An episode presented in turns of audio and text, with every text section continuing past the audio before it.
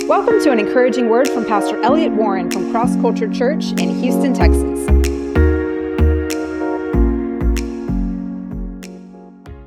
Well, today uh, I want to talk to you about rest, and I'm talking about rest that goes deep down into your soul. But before I get into that, I mean, something big happened last week. I just have to say, you know, what about that Kentucky Derby, right? You know, if you didn't see it when it happened, hopefully you got to see it later. I mean, what an inspirational story. You know, you've got this no name horse with a no name trainer under a no name owner. As I was watching the replay, because I'm not into horse racing, but it, everybody was talking about it. So I thought, man, I, I need to go watch it. And, you know, you're, I watched different viewpoints, and it's so funny. And one of them, you don't even see the horse the whole race because they're, they, he's not even in the camera. It's like they'll, they pan back a couple of times, and you see him and his name is only mentioned once during the race up until the very, very last, last couple of seconds. it's just so funny, you know. You know, his, his name is mentioned, and when it's mentioned, it's like he's one of the three horses way back in the back. You know, so he's mentioned with them. You know, if you, when you get to see a, uh, the, another angle that shows all of the races from up top, and, and they, they show it after with the with the um, arrow on him, he's all the way at the back, and then it's just like a little a little gate open, so to speak, a little opening. He goes there, he weaves in, he goes in there, weaves in.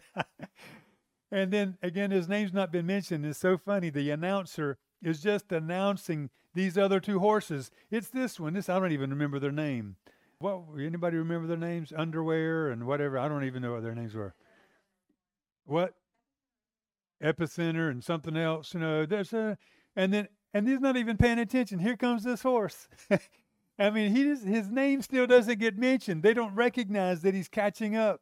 And then and then like he's right there neck and neck. And then that I forgot his name. What is it? Lucky? What is it? No, um, Rich Strike, something like that. You know, like. And then he goes. He just shouts his name, and then about two seconds, a few seconds later, he's won the race. And the guy's screaming, "Wow! This is a eighty to one odds horse. Nothing like this has ever happened. You know, he just came out of nowhere. You know, this is such an unusual thing. It seems like there's a message in it for us, right?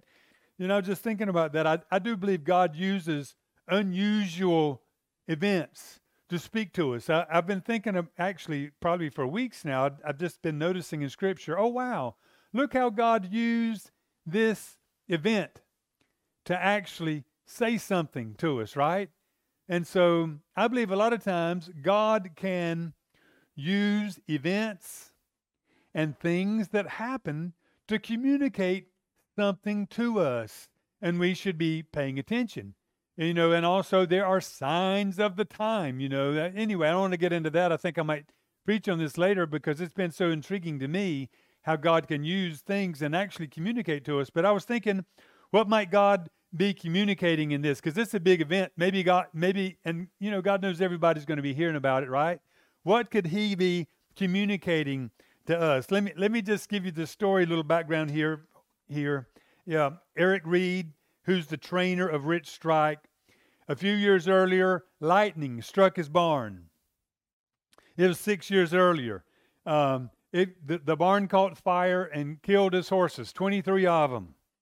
And um, you know, he told his wife, I think that's it. I, I think it's over. Um, you know, we're, you know, I, I don't know what we're going to be able to do. Is he'd invested his life into that, and it looked like it was all over. you know, um, you know, he almost gave up.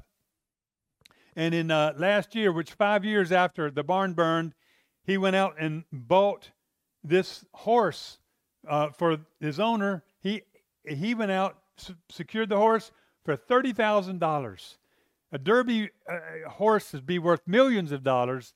He bought this horse for $30,000, right? And he was just happy for, to be able to train horses and, and provide, you know, uh, an owner with some fun to go, you know, that kind of thing. So he went out and bought that. So you got this um, no name trainer, you got this no name owner, and you got this no name jockey, right? None of them had ever won a big race. And um, the horse wasn't even scheduled to be in the Kentucky Derby. He wasn't even scheduled. Some other horse had to drop out last minute. And this horse, now they've, they've got an opportunity out of nowhere, so to speak, to be in the Kentucky Derby. Now, I don't think the guys that had them come in, I don't think they're thinking, oh, this one's probably going to win. They're going, we got to fill up that slot with somebody because you just can't have 19 horses, right?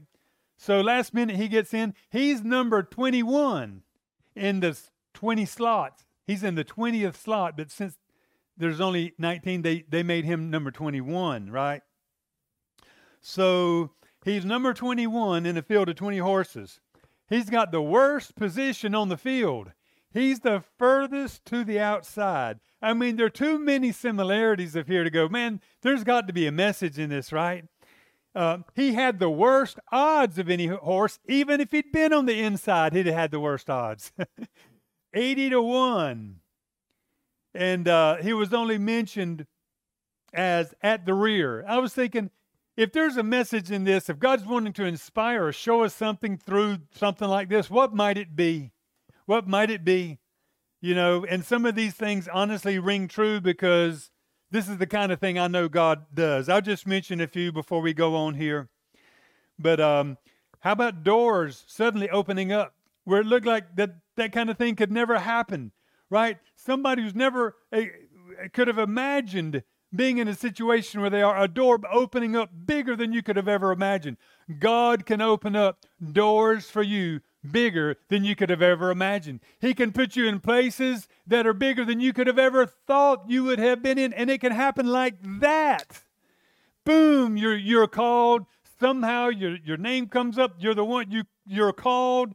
Some situation works out, and you end up in some place. You're going, how in the world did this ever happen to me?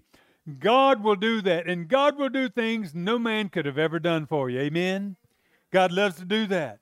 There's another word that's often in the scriptures, uh, and where Jesus says this the last will be first, and the first will be last.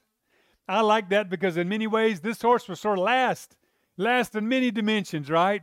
And look, he ended up first.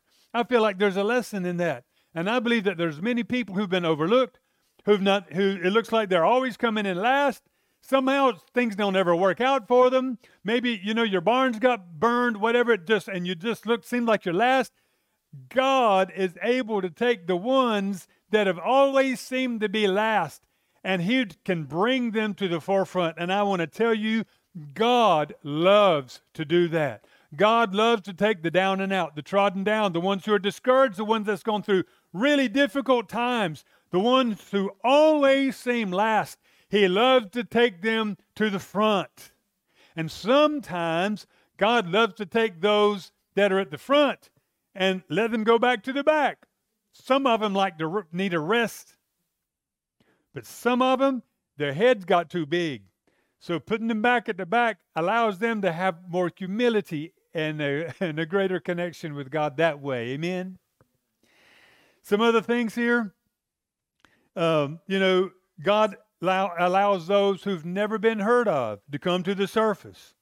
I believe, and I, God loves to do this. God loves to promote no name people, no name situations, and do something with them. You know why? Because God gets glory that, when that happens. You know, Paul said this God doesn't like to use a whole lot of people. I mean, He'll do it sometimes, but most of the time, God chooses the most simple people, the most nobodies to use in ways in, in ways that just blow everybody away. And you know why? Because people are going to go, it couldn't have been you. It had to be God. Because those people, when it happens, they know this is bigger than me. This is bigger than me. This wasn't me. God says, I like to do that for people who realize it's not them, it's me. God loves to take nobodies. They don't think they're something. Their head's not that big. They've just always been feeling like they're nobody. God loves to pick on that person, go, I'm going to use you. I'm going to bless you. I'm going to raise you up as an example. And when people look at you, they're going to go, He couldn't have done that. That had to be God. Amen. I just love that. And I believe God loves to restore. I mean, this is all throughout scriptures. God loves to restore where there has been major discouragement, major setbacks, major losses. This guy, this trainer, almost gave up. Could you imagine having a fire? He, I think it was in the morning he got up and realized that lightning had hit his barn and burned his barn down with 23 horses in it. Man, that, that's got to be devastating. Devastating. And um, he thought he thought maybe I wouldn't ever make it out of this. And six years later, he wins the most prestigious horse race out of nowhere with a horse he bought for $30,000 instead of 3 million. I mean, think about that. I mean, crazy things happen. I mean, God loves to restore. He loves to take people that have gone through hardship, really difficult times. You know, and you could have gone through time you just go, God, I don't know how I'm going to make it out of this. Maybe it's been a divorce. Could have been financial situation, maybe just some crazy tragic thing happened, like what happened to Job, and you're going, why did this happen to me? You know, why why did I have to go through this? I want to encourage you. That doesn't mean God's against you. You know, if you look at the story with Job, the Bible says that Satan did what Satan did, and it never said God was against him. Never said God was against him. And it, so bad things happening to you doesn't mean God's against you. But I'll tell you this if you keep looking toward God, God will bless you. It says in James, look at the story of Job and remember how it ended. Remember how it ended. We like to remember what he's going through. He says, Remember, there's a lesson in how it ended. We consider those blessed who endure. They don't give up. They might feel like throwing in the towel. They might feel like, I've lost everything, but they don't give up. Blessed are those who endure. That's what James says. And he says, look at Job as an example. You see, there's another thing where you can go, oh, wow, look at that. God's speaking through something that happened right there. You're supposed to look at Job and go, wow, we learned a lesson there. Look what happened. What happened? God blessed him and he gave him double in the end because he kept staying connected to God. And I love, by the way, that all these people kept giving glory to God even before they won the race. Lord, thank you so much for this opportunity. So many others would say, Oh, I'm so worthy of this. We really trained hard. Yes, maybe you did. But you know what? I just love it when somebody goes, God, you know what? No matter, it doesn't matter about how hard I trained, this opportunity came from you. Anyway, so that's a that's the lesson. I, I hope you can um, think about things like that and let God trigger faith on the inside of you. God will use many things to trigger faith. It's always word based. It's not contrary to the word of God, but He uses certain things to trigger faith in us. Things can happen, and God will inspire a thought in you. Uh, you can be in a situation, something will happen, God will give you a thought, right? So I want to encourage you in that. Put your trust in the Lord. Look to God. Have your faith in Him. And um, God's going to do something big. Amen. Because He's a big God, not because you're a big person. Amen. You need to get that in your heart. God's not going to do something for you because you're a great person. God's not going to do something in you because you're so smart or you're so wealthy, you know, or, you know, you've got this and you've got that. God's going to do something for you because God is God. Amen. And uh, He's going to get so much credit. And uh, he, he gets so much more credit when He uses a nobody. I'd like to say how many of us are nobodies this morning, but I better not do that. Hopefully, we could all raise our hands and say, I'm a nobody. I like being a nobody. Because when I'm a nobody, I know then I'm a somebody in God. Amen. Okay, well, I want to talk to you about rest today. Rest. Um, not just the kind of rest you might think about, like taking a nap, um, but I'm talking about rest that goes down way deeper than that deep, deep, deep down to the middle of your soul, to the person way down on the inside down here. You know, um, your outer man can get tired, and uh, that's bad. That needs to rest too. But your inner man can get tired. Man, when the inner man's tired, man, you can't do anything that you, you very much. Remember that this verse says, you know, a broken body, you know, well, we can get over that. Uh, we can keep going forward but a broken spirit who can endure? And I would say similarly, a tired spirit, a tired inside, a worn out inside, Who can get over that? How are you going to move on out of that? You need to deal with the thing on the inside of you. You need to make sure your insides are recharged and strengthened and full of power, and that you're moving forward with the full inner capacity that you're made to have. If you're an athlete, you need a good physical body to run. You need, you need to exercise. You need to take care of your body. You need to make sure that you're in good working order. And if you're not, you realize you're not going to win that race, right? You have to be at your top.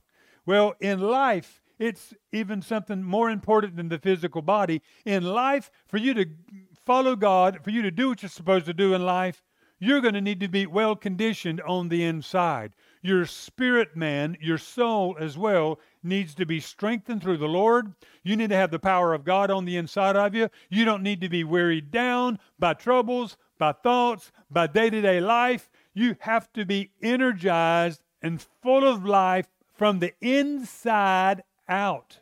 Now we focus a lot on the in, on the outside. And this is huge in our culture. Eat right, sleep right, and those are all very very important to God too. But I'm just emphasizing not only that but deeper than that today. Amen. You got to go deeper than that. Now, this kind of rest that I'm talking about, it's not going to come just because you decide you need to have it. I think if I just said that, probably all of you are just are thinking a little deep now. Oh, let me think about my soul. Am I weary on the inside? Oh wow, it's not just my physical. It's there's something deep on the inside of me that's tired. I'm weary on the inside. I'm whatever it might be. So um, that isn't going to be fixed just by you recognizing that there's a problem. You're going to have to actually do something to get your soul fixed, so to speak.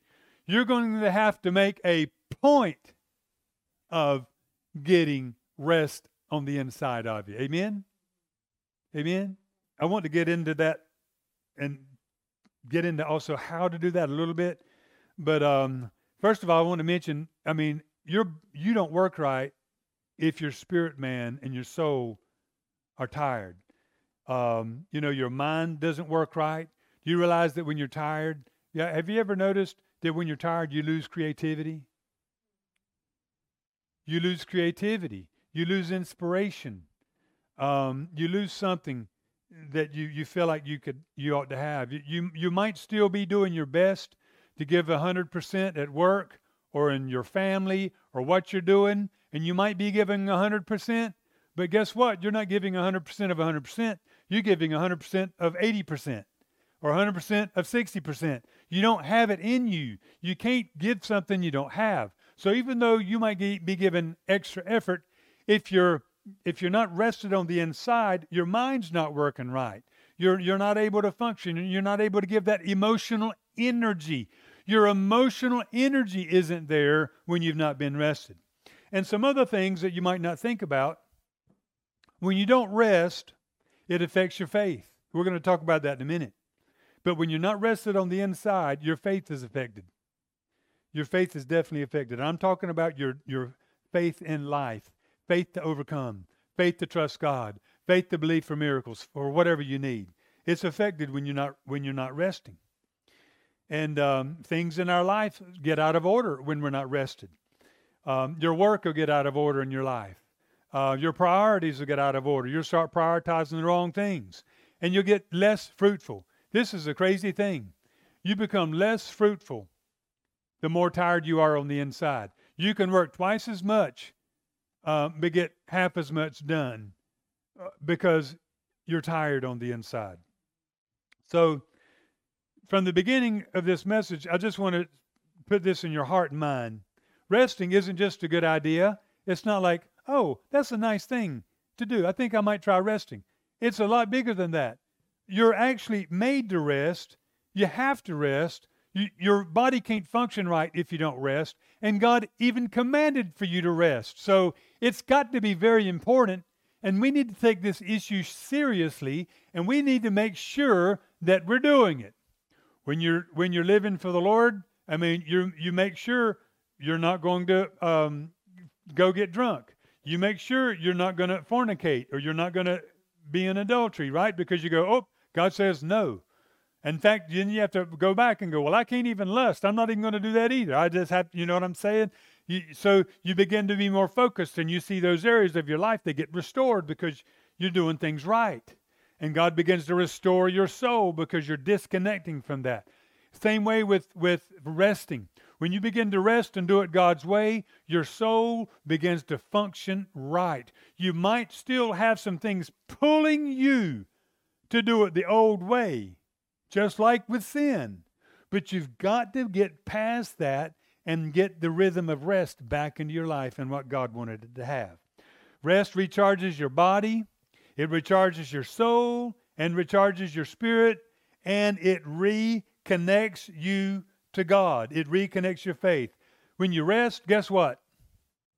On your day of rest, when you go, or, or when your day's over and you go, you know what, I've worked today, I have to pull away and rest. I believe we should do it every day at the end of our day, but I believe we should also do it every week for a whole day. That sounds crazy. And if we're in the Bible, you tell me I was crazy to tell you to rest a whole day and don't work a whole day and don't do stuff that's going to bring anxiety or stress or, or get you back into the rhythm of the rat race a whole day of the week. You go, man, there's only seven. You want me to? If it weren't in the Bible, you'd think I was crazy to tell you that. But it's in the Bible. And when you take that rest, what are you doing? You're reconnecting back to God. You're recharging. Again, it's not just resting, physically. You're letting go of stuff. And guess what you do when you've got all these problems, all these issues that need to get taken care of, all these things that need to be fixed, all these emails you think you look at, all the social media you feel like you need to catch up on. What happens when you put that away and you and you say, I'm not going to do that? First of all, it starts to get pulled out of your system, but you're to, to let go of some of these things that you feel responsible for, you're going to have to go, God, I just put it in your hands. God, I'm not touching it today. I'm putting it in your hands. I'm putting it in your hands. I'm trusting you with my finances. So I'm not going to work today. I'm trusting you with this situation. Now, the Bible does say there's emergencies like the donkey in the ditch that Jesus uses as an example, right? Sometimes your donkey's in the ditch and you have to get them out. And it's the day you're going to rest. I would just say don't feel bad about that. You didn't plan on that donkey falling in the ditch. But on the other hand, if there's an emergency that's already been an emergency for five days and you haven't done anything about it, and then you're and then you do it on that, no, that's not what it means. Deal with stuff and even plan. I believe that that one day that you take and just say, um, that's going to be for God. I believe when you start out, and I'll get into this in a minute, when you start out, you might hate doing it. And there's a reason for that. But when you've gotten the rhythm of it, it's going to be your favorite day. And you're going to so enjoy it. And you're going to realize that the rest of your week is blessed because you took that day of rest. And what you do on those other days ends up being more blessed because you took that one day and gave it to God and you took a rest. It will pay you back. I believe it absolutely does. So, anyway, recently I was getting into my, I, when I'd go to get into my word, you know, I'd like pick up my Bible and then Psalm 127 come to mind. I, I didn't, you know, the first time I'm not, not even remembering what's there. What was that one? You know, so Psalm 127 come to my mind. And um, so I'd read it, and it's a it's a psalm, you know, about working and resting, and having God in your work. So I, I, I remember I read it the first time, and I'm going, yeah, I'm very familiar with that verse, and that's that's good. That's good encouragement, God. Yeah. And then after about two or three times, you know, pick up my. I mean, it happened. I don't know how many times. Psalm 127. And, and after a while, I'm going, man, God really has something He wants me to share. And I thought, I don't think I'm resting is enough. I think God wants me to rest more. And so, and then I began to realize, yeah, I'm tired. I'm really, I am tired. I didn't even realize I was tired. You know, a lot of times we don't even realize that we're tired. We don't even realize it. God's been telling me that verse, I don't know how many times before I started to go, I really need to rest. I think God's telling me I need to rest. And then, um, then we're at prayer meeting. And while we we're at prayer meeting, I had this image, like a vision, come to my mind. And I saw, this was a few weeks ago, I saw me before the Lord. And I was just, I was just sitting before the Lord. And it was the, I got such a strong impression that God was communicating something to me. And what I felt, which is for me, and I also feel like it's not just for me, but for the season of what God's getting ready to do. The word was this for what's getting ready to happen, resting is going to be more important than doing. Now, that sounds so exciting, but to me, it rubs me the wrong way because I like doing. And God's not saying don't do, He's saying resting is going to be more important than the doing. If you don't rest, God's not going to be in the doing that you're going to be doing. Resting is more important because it's going to bring God into what gets done, and that's going to even seem like so easy. Are y'all with me?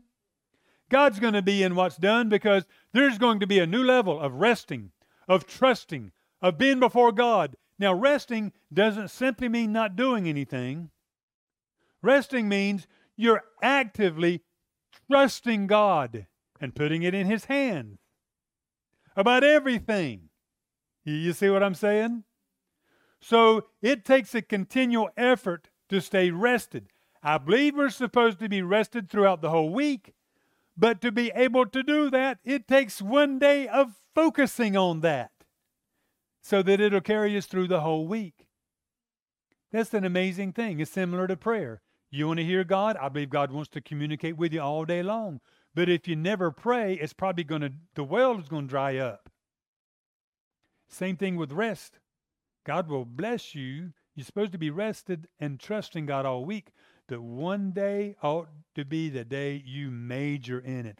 Oh, today I'm recharging. Oh, today my faith meter is going to really, really soar. All of these things I've been doing, Today, I'm not going to do anything about them except trust and rest and bring them before God and say, God, here's all these things I've been working out all week. I'm not worrying about them today. I'm not grabbing a hold of them. I'm not going to be anxious about them. I'm letting them go. And I'm saying, God, I'm rejoicing and thanking you. You know, Sunday or whatever day you're going to take, your Saturday, for example, as your day of, of uh, rest you ought to be thanking God and rejoicing and letting go of your troubles all day long. It just needs to get out of your system. That's what's supposed to happen. Are y'all with me? Now, I'm hoping you're thinking about doing this. You might think you don't need it, but if you think you don't need it, you're lying. You're lying. Maybe you don't want it. You're trying to convince yourself, oh, I don't really have to do it. You know, I have to go. No, God says you need it. God's going to bless it, and you need to make sure you're going to do it. So I hope you're even thinking right now of what you're going to do, how you're going to do it, what you're going to let go of, what you're going to quit doing that day that you're addicted to, whether it's your phone or your emails or something else, and how you're going to start doing what God wants you to do. And I'll tell you, you might not like it at first. I just want to prepare you for that. You might not like it. An alcoholic doesn't like to stop drinking. That after he gets it out of his system, it's a whole lot better, right? And he's glad he did it. Amen. Okay, so so anyway, that happened in this prayer meeting, and then um, I forgot what I, I, was researching some something a topic, and then uh, this I don't know why in the world I clicked on one something and it led to something else, and I was walking around I think, and this guy started preaching about rest. I wasn't even trying to go there. You know what I'm saying? It's just like and uh, that's not a message I would have sought out. And you know, um, I didn't think I wouldn't have thought I needed it. Right? I wouldn't have thought it'd have been that great of a blessing to me. That that you know, such a powerful thing. So anyway, I'm listening to this message on rest, and I start to go, oh yeah, well I, I you know those things, but as he was saying it, God was really speaking to me. And um, by the end of that message, I mean, I just and plus what God had been doing in me for weeks I was just going, man, uh, I have not been resting. I've not been resting God's way. It was like a very gentle, whatever, five week rebuke, uh, you know. but God was so persistent. And um, I was just going, man, I don't rest God's way. My mind's always running. I'm always thinking. I mean, on my day, I do, I do. Okay, I'm going to take a day off. I'm not going to work, right? But guess what happens that day? My mind's always running. My mind's always figuring out problems. My mind's always thinking about what I'm going to have to fix. I might have a few little things I'm going to go, oh, I just need to do this, do this really quick. Oh, I just need to do that really quick. In other words, even though I'm sort of resting a little bit, I'm still tired the next day. Y'all get what I'm saying? And I should have known this. I mean, it's the most simple thing ever. And I would just say this is true with all of us. We can get so busy, on, even on the time when we're resting, that we don't end up resting. So um, I had to had to really back up, and I'll, I'll tell you about what happened when, when I started doing this, which is just recently. Um, I mean, it's like a joke to my system. I mean, I know that sounds funny, but my it's like a joke to my system. I'm having to recalibrate some things. But anyway, let me read Psalm 21 27, or the part of it that I, I kept reading over and over and over. It says this Except the Lord builds the house, they labor in vain who build it. Unless the Lord guards the city, the watchman stays awake in vain. It's in vain for you to rise up early, to sit up late, to eat the bread of sorrows, for he gives to his beloved sleep. I really believe the essence of what this scripture is telling us is rest. You need rest, okay? But let me go through some of this. And, and also, you need rest to get God involved in, in what he's doing. We'll, we'll see that in this verse in a minute. Um, so, first of all, what he's talking about is something we're building. We're building. If the Lord doesn't build the house, right? If you look in Luke 6, he talks about a man building a house. And what's that house? The house, then Jesus goes, he applies that to your life. So the house could be your life, is what you're building. It could be your ministry or whatever. But in Luke, again, building your house is talking, Jesus is talking about um, building your life, right? So, so what you're putting into your life, what you're building there.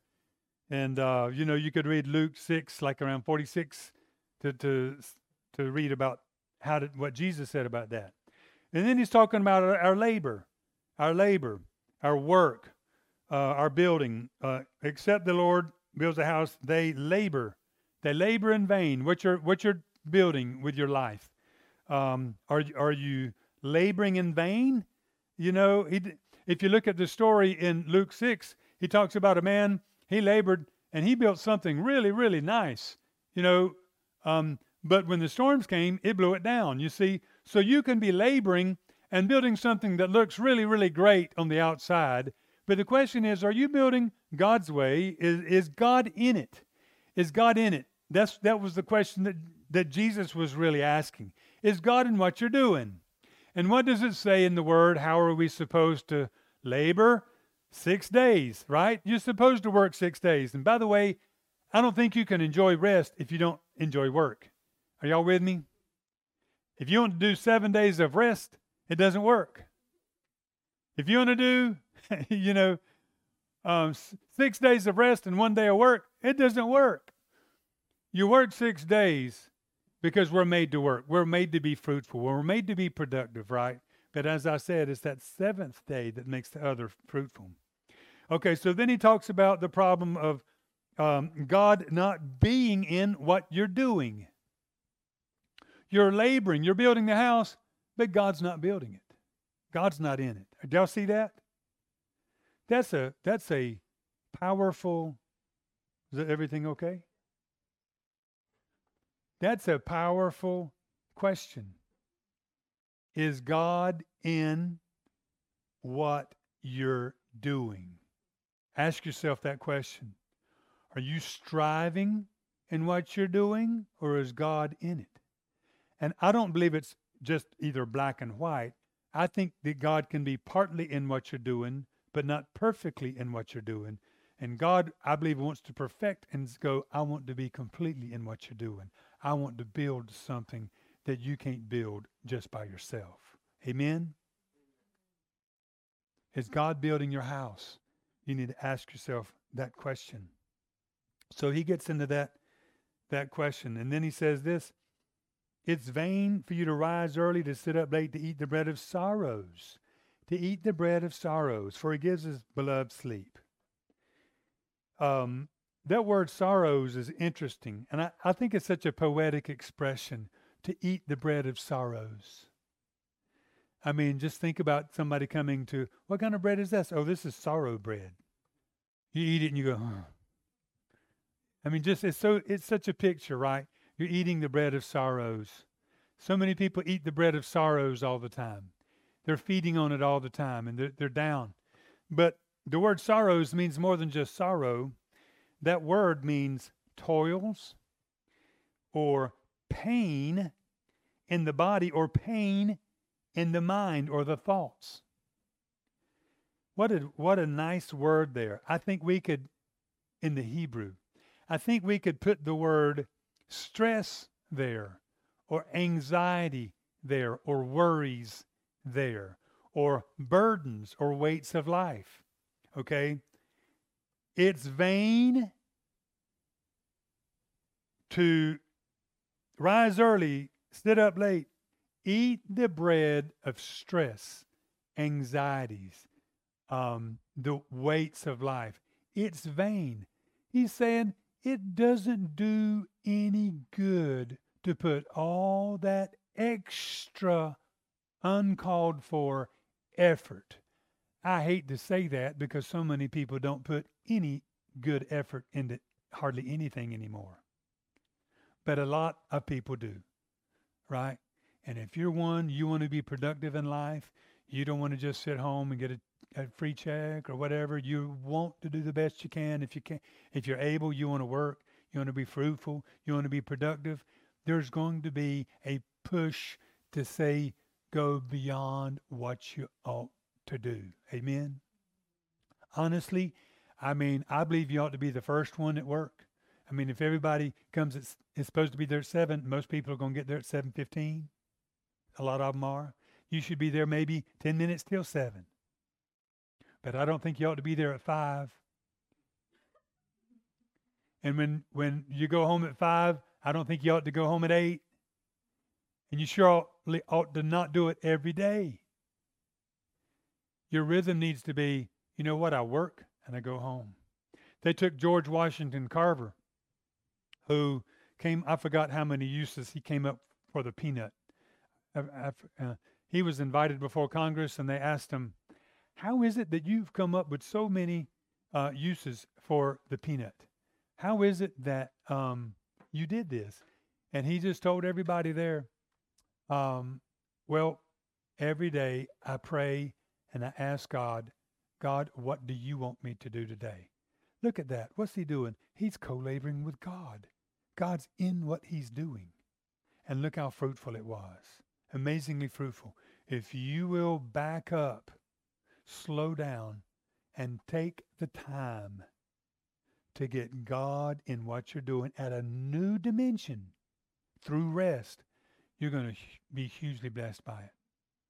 Hugely blessed because the Word of God teaches that. Okay, so he goes, It's vain for you to do all of that, to eat the bread of anxiety burdens, have the weights of life. And and the and then he says, you know, he's, he's pretty much showing here when he says, "For he gives to his beloved sleep." He's really talking about something more than just sleeping here, because if you look through the whole thing, he's talking about an individual who's high strung, doing things, always doing things. Now you might go, "Well, I'm not high strung." I want to ask you this: What would happen if you were to put away your phone for a whole day, would would you be looking for it? You ever notice you go to a restaurant? This is the funniest thing. Sometimes you go into a restaurant and people are there to enjoy each other. I've seen it where you have four or five people at the table and every single one of them are like this. You know, that is the funniest thing. They came here to eat together, and look, they could be texting each other instead of eating. They're all maybe they're texting each other. You know, what are you going to have for you know, just out of habit, right? But um, you know, we we get strung, high strung more than we realize. But anyway, um, look at this. He starts out saying, he's talking about the person who labors, but God's not in the labor. He's not the one building. And then he talks about resting at the end. What's he doing there? He's connecting resting with getting back God back in what you're doing and you trusting more and doing what God wants and doing what God has you to do and putting your faith in Him rather than in how hard you're working. Please, I am not saying don't work hard. I think people should work, really give it 100%. But when you rest, you need to rest 100%. Amen? Work 100%, but when you rest, lay your work down and rest 100%. Amen? Now, God says, work six, rest seven. Again, as I said, this shows you we've been made for that, right? We need it. It's a natural rhythm that we have. Um, so it might sound like a burden. I'm just curious. I won't ask for, for you to raise your hands. Again, I'm tempted to.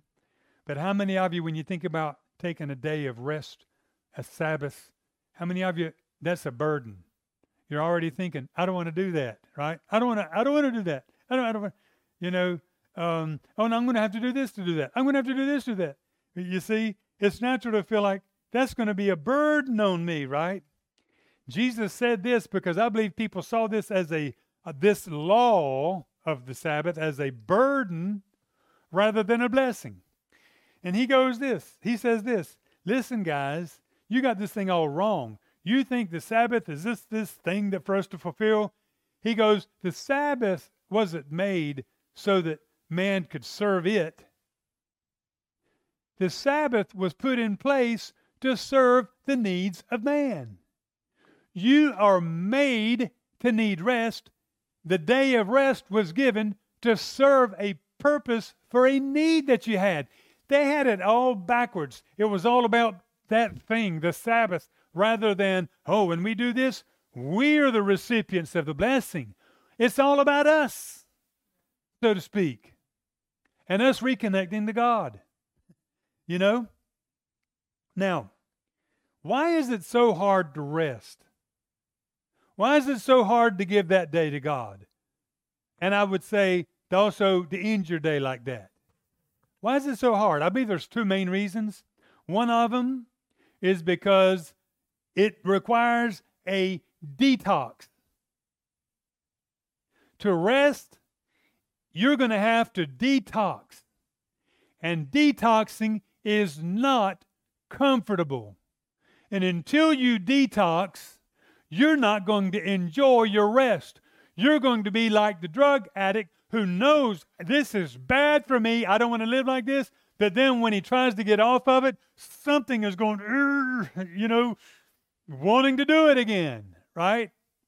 That's how it is when you start to rest. There's something in you going, do it again, do it again. And then you give in to it. Oh, there's a little bit of relief. Oh, I'm going to look, get on that phone. Oh, I got to check my email. Oh, just for a minute, just for a minute, just a little bit. oh, I feel better now. No, you just gave your system some of that stuff that God wants to detox you from.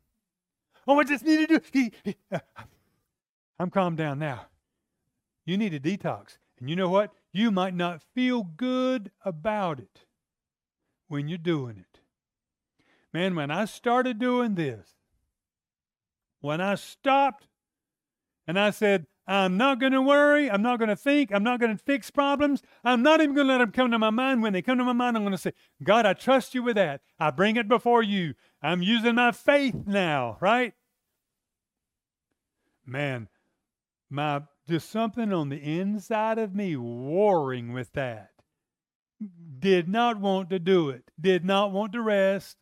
Wanted to make things happen. Wanted to fix things, uh, so to speak, problems I'm talking about and I had to go, man, it was, and I, I know this sounds funny. I didn't enjoy a lot of that day because a lot of it I was wrestling with me.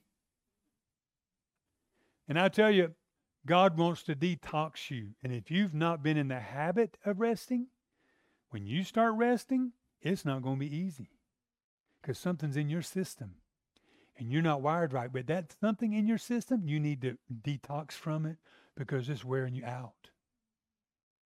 It's wearing you out. And then, even after you detox from it, you don't just stop taking rest because you're still going to have to get a little detox every week.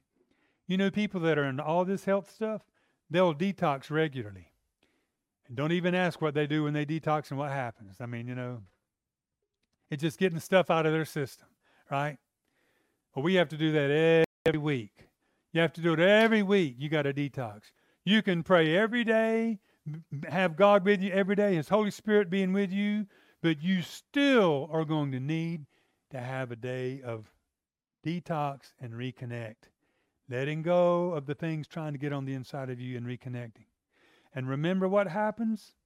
The second reason why I would say people don't do this is they don't have faith. You know, it's an interesting thing. I think one of the reasons why people don't tithe is really because they don't, it's lack of faith. Really? Yes. Why, but why? Because it's very similar to this principle of the Sabbath. What happens in tithing? You work first, then you give to God of what you've worked after you've worked. And then God brings blessing in what you're doing. He opens up windows of heaven. He, there's supernatural provision. He just, he's going to take care of you. you. You see what I'm saying? It takes faith to do that. And we'd rather be in control of our own lives, our own finances, and say, well, uh, we don't really need to do that. It's a lack of faith because there's a great promise. By the way, there's a great promise in the tithe, isn't it? There's a great promise in, in another law in the Bible, a law on your father and mother. And guess what happens? Did you know that's a law in the Old Testament with a promise? It's mentioned by Paul in the New Testament, and he says that promise is still for you. That's amazing, isn't it? Tithing, same thing, right? Because it's beyond the law. But I'm just saying there's something good in it. The blessing is still in it. Okay, what about what about resting a day? Is the blessing still in it? Absolutely. The blessing is it's crazy for you to think. Do you think now your body doesn't need to rest anymore? Now that Jesus has risen from the dead? Do you think you you don't, you know, your spirit doesn't need to rest anymore? Yes, you need to rest. Now no rest is found in him, but you have to make the effort to get into that. Amen. Amen. I hope you understand that. And I believe it's lack of faith. People don't believe, first of all, that God wants them to do it or that, that it's important. And secondly, they don't believe that it will be blessed. They don't believe that if they give God that one, that the other six will be hugely blessed. I've shared this, I wasn't going to share this story because I've shared it umpteen times. Do y'all know what umpteen means? Um, but years ago, um, this man, I forgot whether his name's Cathy Truett or Truett Cathy. But he, do you know Wendy? Truett Cathy. Um, Truett Cathy uh, was the guy who started um, Chick-fil-A. I forgot how old he was when he got saved, and he really wanted to dedicate it to the Lord. And so he said, What I'm going to do, I'm, we're just going to be open six days a week.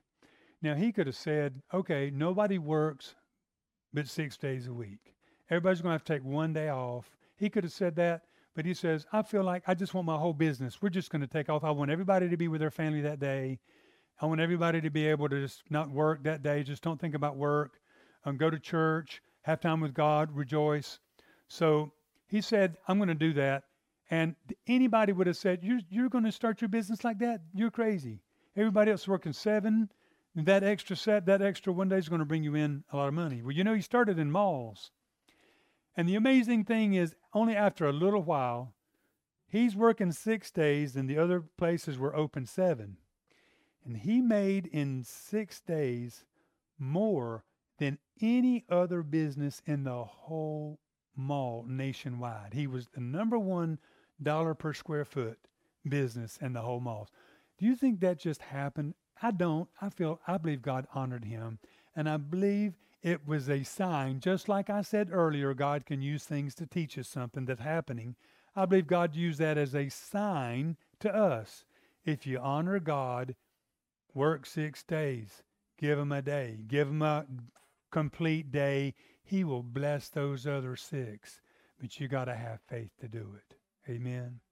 So if you want to do this, you're going to have to be willing to go through detox. Amen.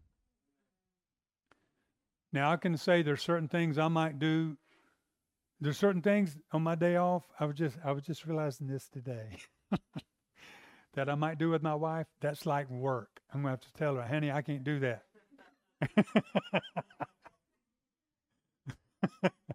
honey, that makes my stress level go up. That'd have to be another day. Okay? But there's other things I, I get I sort of get a release and really just enjoy God in things that things I don't normally do during the week. Now some of you might go, Well, checking social media, you know, that's not that's really not work. Let me tell you something. If you do it every day, it's in your system and you need to get it out. You're addicted to it. Do you have to check this and check that? Do this. Think about it. Think about it for a moment. You might be excusing yourself right now. Go, no, no, no, I don't really. Well, and, and sometimes I get emergency calls. Sometimes I get an emergency call. If possible, fix your phone where if that particular call comes in, it has a special ring or something. That way you don't have to check all the time. Are y'all with me? But I'm just saying, make, eh, you know what happened in the Old Testament? They made a way for that special day. They realized it's coming, so they prepared. Oh, we better get this done because on that day we're resting. Right? So try to fix things where you're resting. You're giving it to the Lord. And when you're resting that day, make sure you're connecting with God. God, I'm trusting you. Lord, I'm resting, not because I don't have stuff to do, any common sense person would be working right now, but I'm a faith man. I trust in you. Uh, faith is bigger than just common sense. Faith is saying, I trust in God's ways. God's ways are higher than man's ways.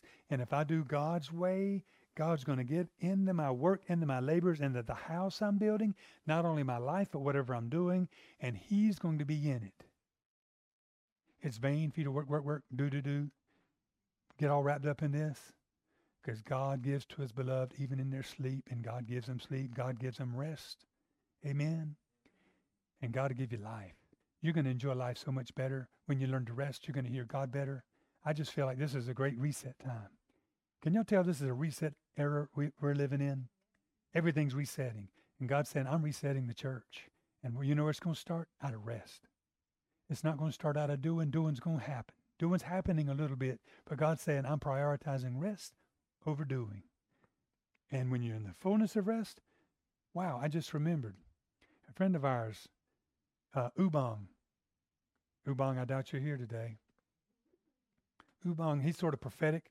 He called me about, I don't know, two years ago, and he just, and I, you know, and I'm going, yes, good word, Ubong. But anyway, his word was this. He goes, uh, he says, I just felt like God told me to. I mean, I don't see Ubong regularly. He called me out of the blue.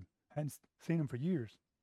And he says, God told me that this morning I got an impression for you that that in your rest, in rest, new miracles and this and this and this is going to come about. I said, well, that's really good, Ubong. And I'm just going, ah, he told me that years ago, and now God's like bringing it full circle. But anyway, I just would encourage all of you.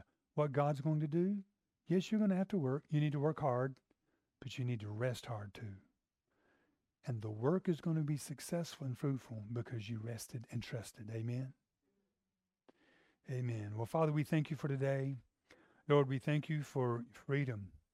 Lord, our minds would say, don't rest. Don't do this. You take control of your own life. You make things happen. Oh, it's not really necessary. Oh, that's we don't have to do that. Lord, we just don't even want to say we don't have to do it. That makes it sound like the, the Sabbath isn't a blessing for us. It's about a, being able to do it. Thank you, God, that you've given us a Sabbath. Thank you, Lord God, that you've given us time when we should rest and get recharged and get detoxed and refocus and re energized and get our faith flowing again. Lord, we thank you for that. And God, we just pray today, Lord, you help us, Lord, to stay connected and to stay in that place of rest. Lord, I pray for everyone, Lord, hearing today that you've spoken to and given them direction. I just pray, Father, that there'd be a great sensing of what you ought to do. I pray that every conscience would would be at peace because of having come to grips with what you're putting in every conscience this morning and what you're leading people. Lord, I pray that any fleshly excuses of things that you're dealing with right now, where you're telling, mm-hmm, I want you to lay that down. Every every week you need to lay that down. You need to detox. Lord, I just pray right now we'll all just sort of come to grips with whatever that is, and we'll see what that is. What's what's driving us? What's gotten into us? We it's hard to let go of. Lord, I just pray you do that, and Lord, I just pray arrest every excuse right now. I believe you'll have peace when you give in to whatever God's putting on your heart. You'll have peace, and you won't be won't be wrestling in your conscience. And some of it might just be practical. You just realize, hey, I need to do this. So, Father, we commit ourselves to this to rest, to rest, to rest at the end of every day, just to put everything in your hands and uh, just say, Lord, we're not going to worry. To rest at the end of every week. Lord, we're going to rest. We're going to put all this in your hands. We're not going to worry about it. We're just going to get it out of our system. And Lord, we thank you. You're going to be faithful to bless us as we do this. In Jesus' name, amen.